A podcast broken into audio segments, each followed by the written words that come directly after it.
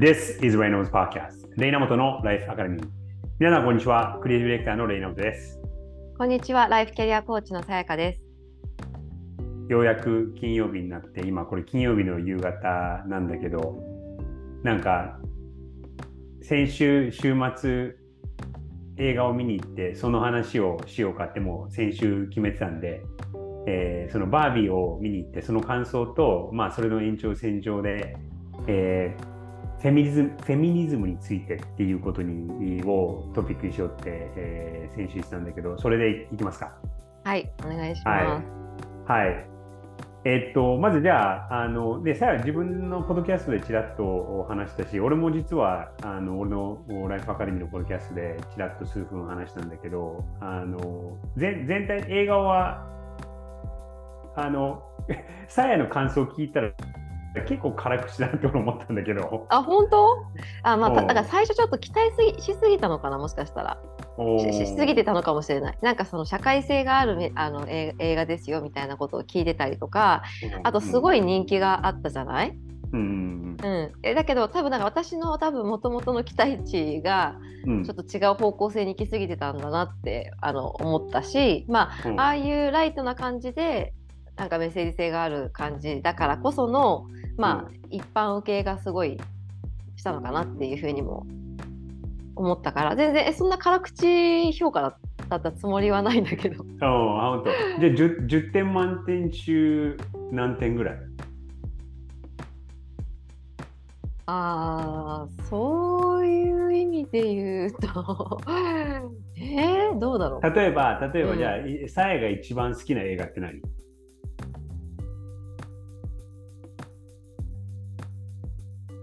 また難しいな。なんだろう。レレレレミゼラブルとかよく見てんじゃん。何回も。ああ、う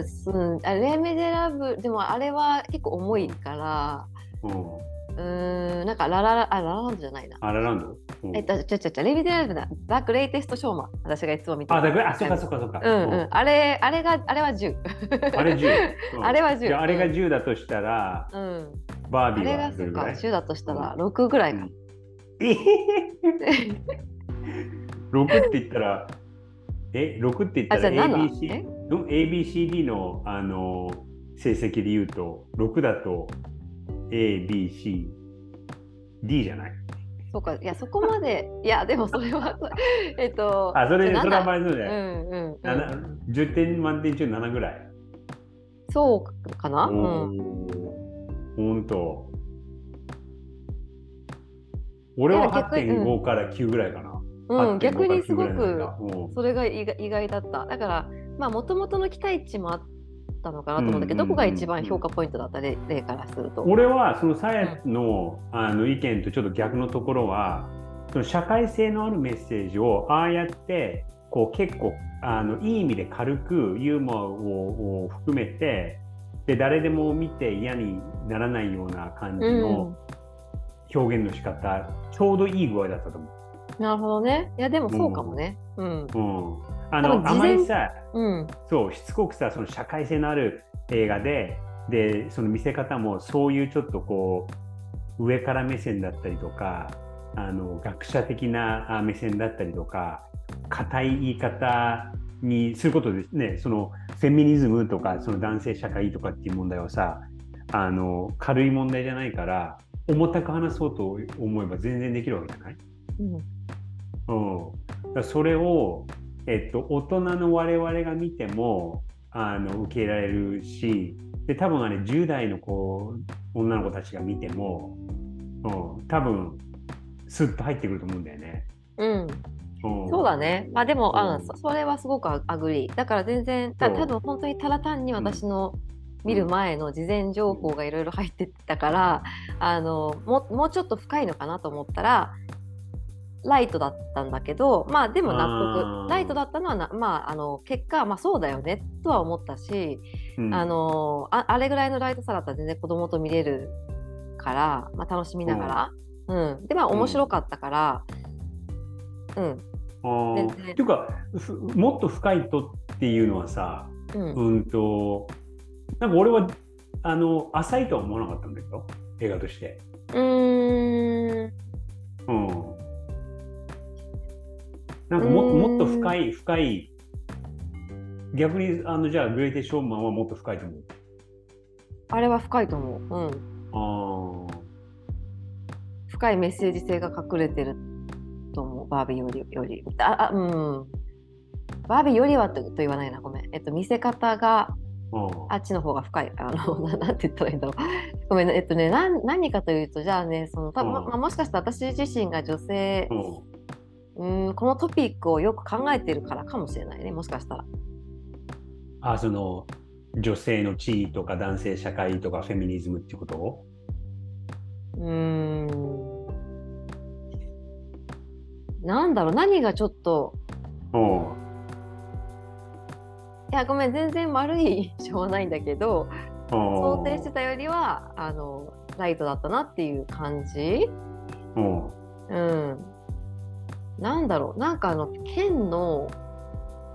県のはいはいはいおう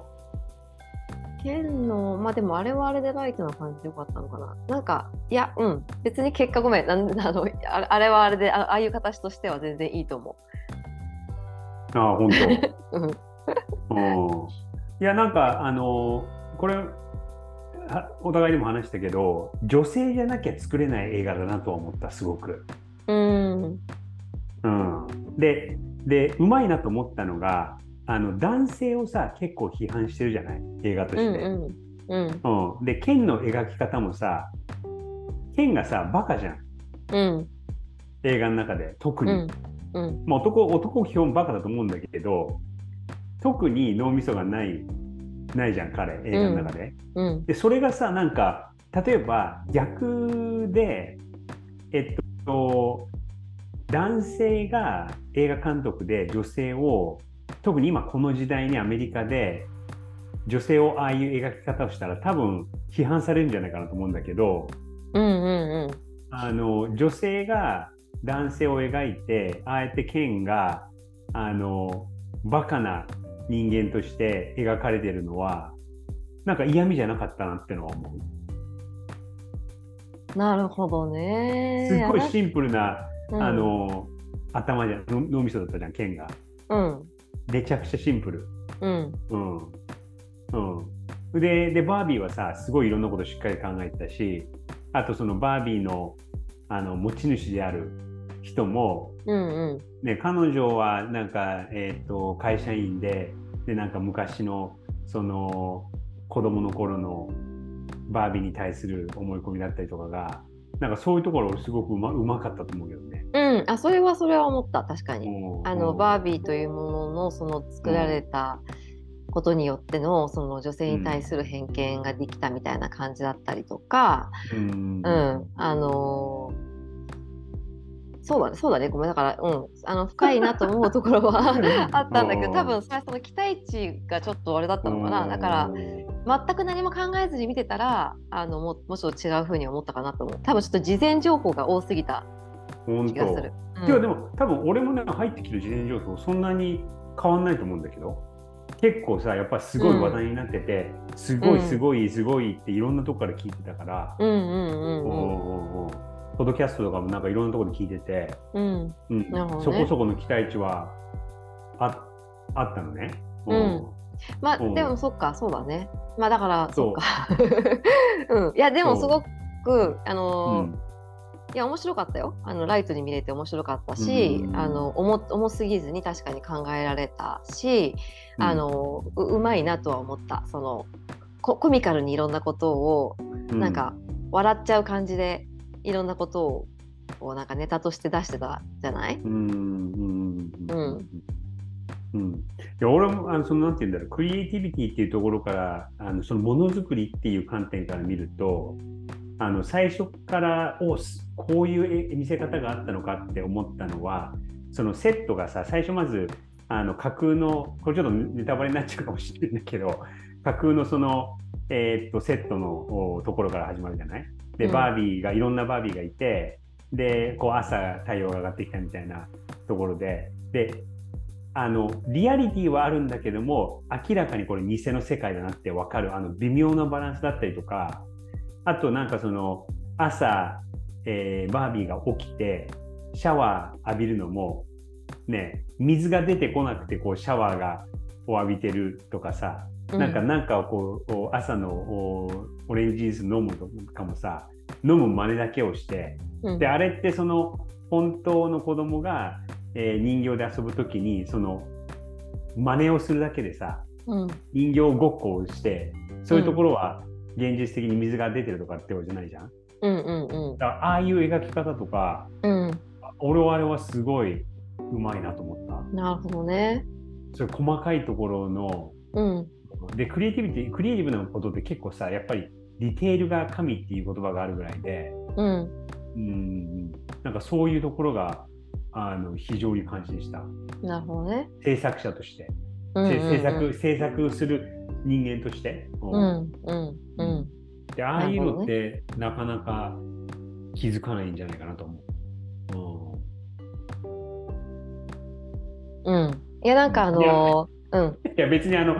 良かったってことを押し売りするつもりは全くないんで、うん、いや別に良かったと思うよ、うんうんうん、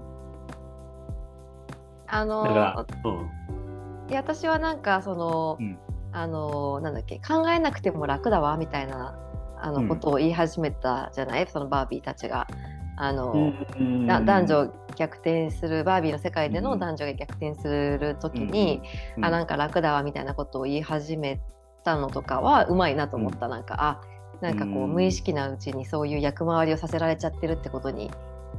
気づいてない人もいるわけじゃんいっぱい、うんうん、サーブするのがなんか幸せみたいに思い込んでる人たちもいるわけじゃない。なるほどね、うん、でもあのこれ先週 見, 見終わった時にこ れ, これってまた見る気になるって言ったらうんなんないかなって言ってたよね。そうだね、もう一回見ようとは思わないかな。まあなんかあてか映画館に行ってなんかもしその飛行機とかでやったら、うんうん、でも例えばネットフリックスでこう選んでみるっていうわけではない。いやまあでも別にもう一回見てもいいかなとは思うけどいやなんか録が分かるような気がします分かる、うん、なんだろうね私もちょっと自分でじゅってん中ろく本当、うんいやあの面白かったよ。笑えてさ 笑, 笑えたしあの全然こ の, あのゆっくりこう気軽に見れるのはすごいいいと思ったし、うんうん、本当っていうかさ、うん、俺, 俺はターゲットじゃないわけじゃん。どっちかっていうとサエの方が全然ターゲットなわけじゃん。そうだよね。なのに俺の方が感銘を受けたっていうかなんか、うん、多分逆に俺のバイアスも あ, ったあると思う今言ってると思ってその、うん、作り手として見ちゃってるところもあると思う。あそうだと思うよ例はね、うんうん、でも逆にだから男性が見るのはいい逆にいいのかなと思ったからそれシンプルで分かりやすいじゃん分かりやすい、うん、シンプルで分かりやすくてで、うん、あなるほどねだ女性ってこういう気持ちなんだみたいなのが分かりやすいかなとは思うから男性が見る、うんうん、非常に微妙なディスりだね男性のえそう男性が見るのもいいんじゃないかなシンプルで分かりやすいからいやなんかその難しいことをいろいろ言われるよりもあの逆の立場としてさあの実際にこう映像で描かれてるわけじゃん逆の立場になった男性っていうものがだから、うんうんあのまあ、どっちからも分かりやすいよね、うんうんうん、あのそれで言うと途中のシーンであの女性がさ演説するみたいなシーンあのバービーの持ち主が演説する、す、するシーンみたいなのあったじゃん、うんうんうんうん、あそこのセリフなんかはそれこそそれ女性じゃなきゃ女性の気持ちが分かってないとあれは書けないし、ねうん、あれはすごくなんかそうであこういうふうに思ってるんだっていうのはあのなんかうっすらとは分かったところもあるんだけど具体すごい具体的だったじゃんうんうんうん、あだからやっぱりあれだね な, なんて言うんだろう今思ったけど、うん、その日頃そういうフェミニズムとかっていうのを考えない人たちにすごくいい映画だったなって思う、うんうんなるほどね、やっぱもしかしたらなんか描ききられ描ききれてない他にももっといろいろあるあるよみたいな気持ちがあるのあったのかもしれない私の中でだからあちょっとこれこれだけででせっかくインパクトがある、うん、あのものだからこれだけで終わっちゃってちょっと物足りないかった感がもしかしたらあるのかも言語化もっとしてほしかった的な、うん、なんかもしかしたら、うん、そういう期待性ねうんうんうんうんだから結構そのまあさえはね当事者というかあのいいところも悪いところもこう特に日本という社会で見えてて、で、で日本はさらにさ女性の地位がさてアメリカは世界でにじゅうなんばんぐらいだったのに日本はひゃくじゅうごばんとかにじゅうばんとかじゃない、その地位女性の地位がなんか落ちちゃったよね、うん、そうそうそうそう、だからそのギャップもあるからまたさらにそれのフィルターもかかってるのかもね。うんあるある気がする。なるほどね。うん、でちょっとその延長線上でこれもあのフェミニズムに関するトピックなんだけど、一つ最近そのアメリカの状況で徐々にこうはなあの話題話題に話題にってな、なってるとの方じゃないんだけど、あの男性が落ちこぼれ始めてると、若い男性が。うん、でもともとその科学的に見ても男性の脳みそが成長するのって圧倒的に女性よりも遅い。うん、でなんか にじゅう、にじゅうだいなかばとか後半にならないと女性女性がそのはたちぐらいの脳みそがとかじゅうはっさいぐらいの脳みそが男性はにじゅうだいこう半にならないとなんかじゅうねんぐらいななはちねんからじゅうねんぐらい遅れてるみたいな統計も科学的にあるらしくて、それプラス統計的にその大学に行かない男性が増えてきたりだとか、あとそのえっと平均的に見てその社会人になった男性女性の給料が今女性があのまあいいことではあるんだけど増えてて、でなんかそれが逆転しそうとかで、うんうん、でこれまあアメリカだけの話だからあのグローバルな話じゃないんだけど、でえっとでその教育をされてない男性が増えると今度こう暴力に走ったりとか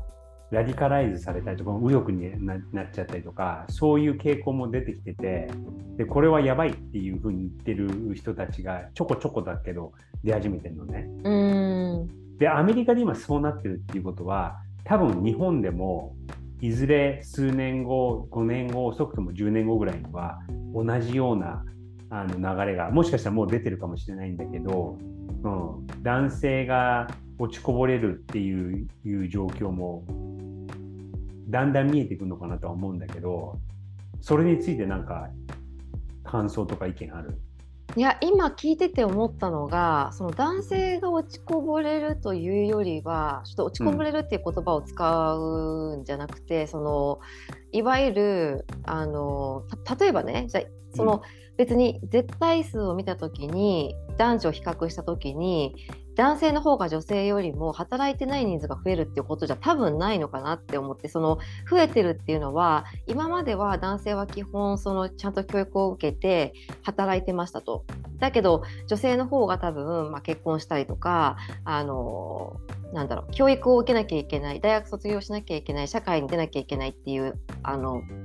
なんだろう状況が少なかったわけじゃない今までは。でそれだからあのその女性たちが、えーと、働きに出てたりとか社会に出る女性が増えてます。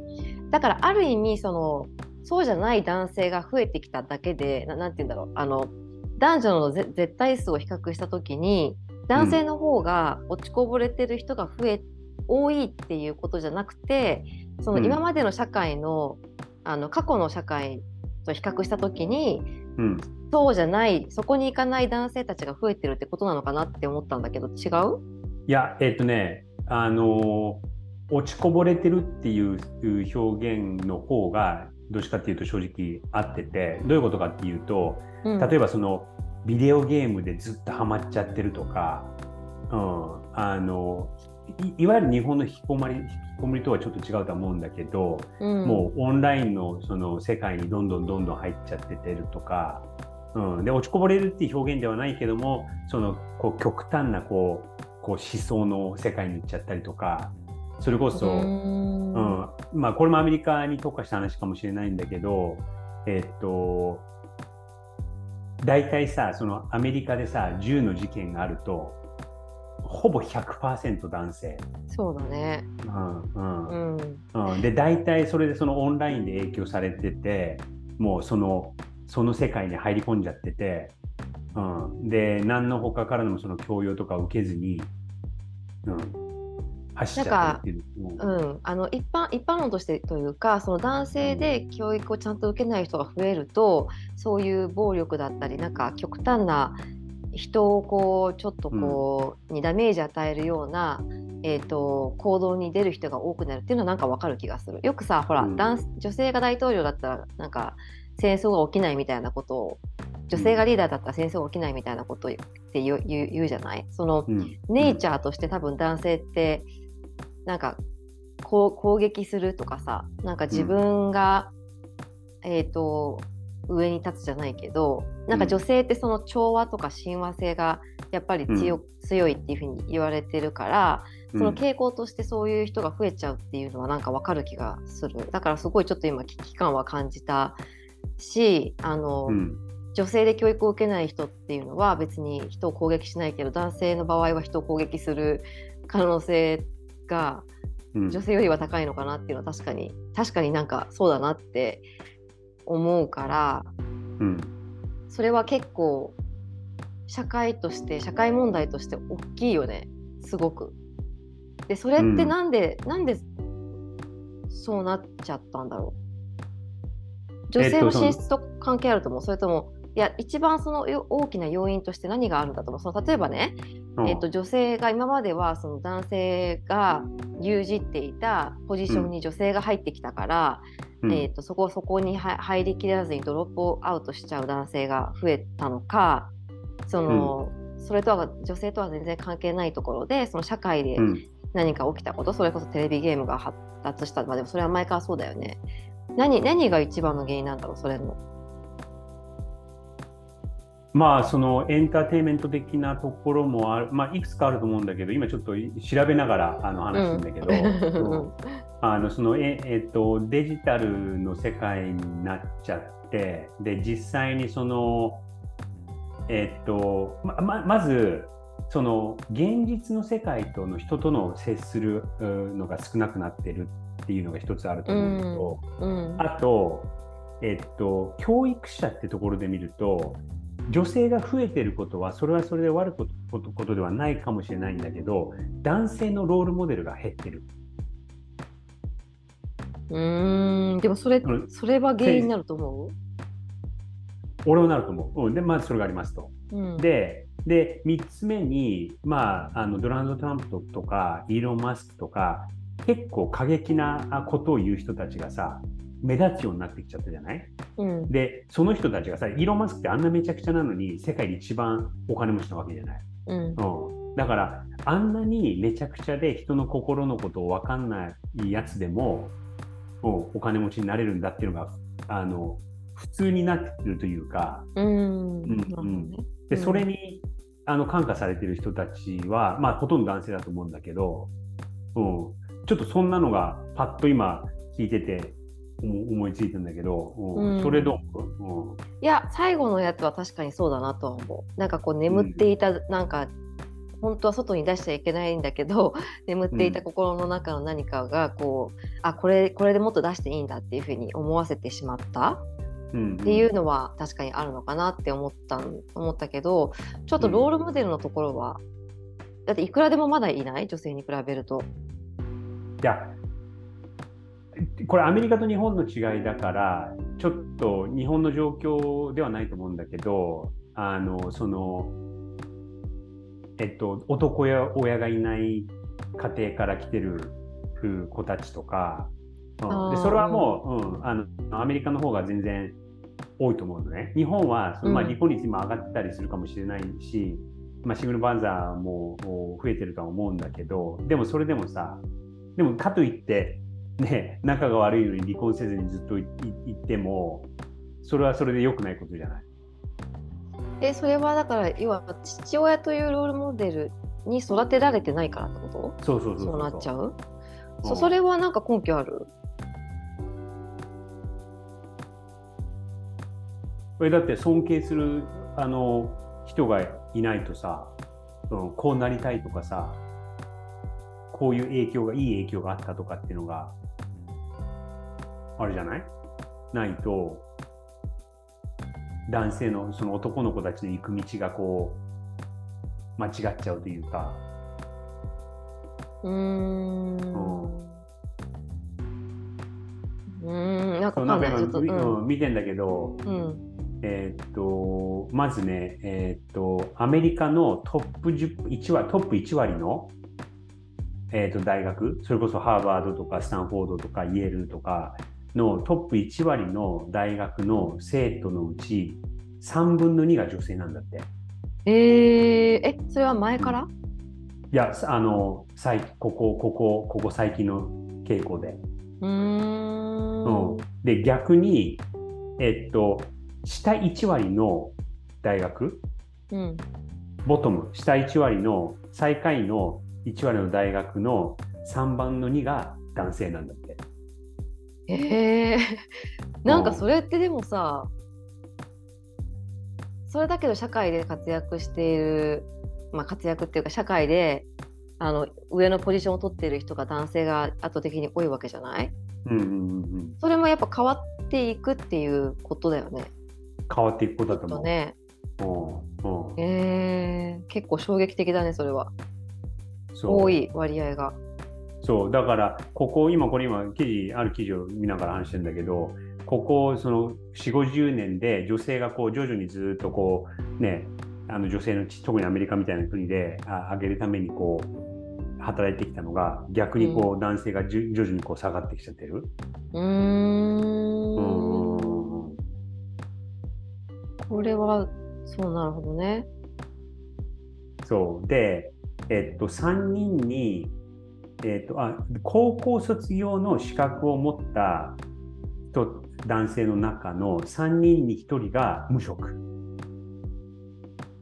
うーん働いてない。なんか、うん、とにかくそなんか原因に興味がある。うーん理由が何なのかっていう。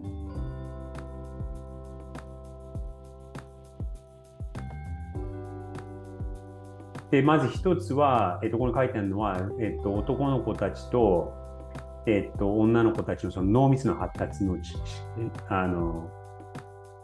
仕方の違い、うん、いやでもさそれってさもともとそうじゃないなわけじゃない。じゃあなんで今まではさ起きなかったことが今起きているのかっていうところだと思うんだけど、うんうんうん、でまあそのうちの一つがそのトランプとかイーロン・マスクとかっていう人たちの存在。うんでも高校生の時からそんな風に受けるのかな。でもっと前からな何か社会、社会的ななんか環境がきっと影響してるよね、うん、おそらくそうだよね、うん、ちょっと待って 今, 今, 今見ながら話してるんだけど、うん、時間大丈夫ところで、うん、でもまあでもそのなんで落ちこぼれてるかっていうのが、うん、うーんとちょっと言われて今これ事前に調べてなかったから、うん、分かんないんだけどでも、うん、そういう状況であることは、うん、あの間違いない。うん、うん、なるほどね、うん、い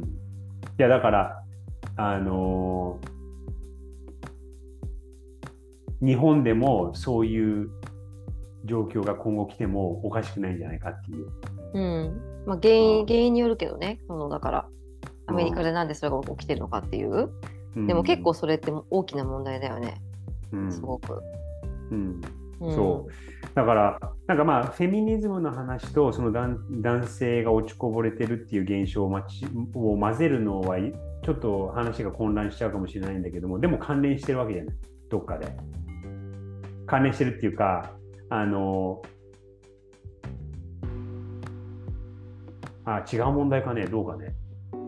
いやだからそこの本当にいや関連してるのかどうかは多分そこの、うん、なんでアメリカでそういうことが起きてるのかっていう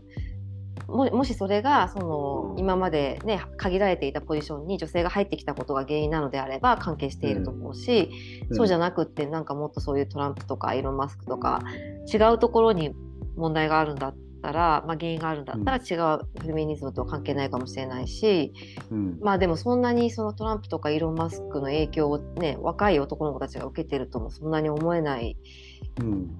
から、うん、あまああのそのふたりだけじゃないし、うんうん、であの他にもいろいろアメリカでカナダの人なんだけどカナダの 大, あの大学の教授でジョーダン・ピータソンっていう人がいるんだけど、うん、その人もその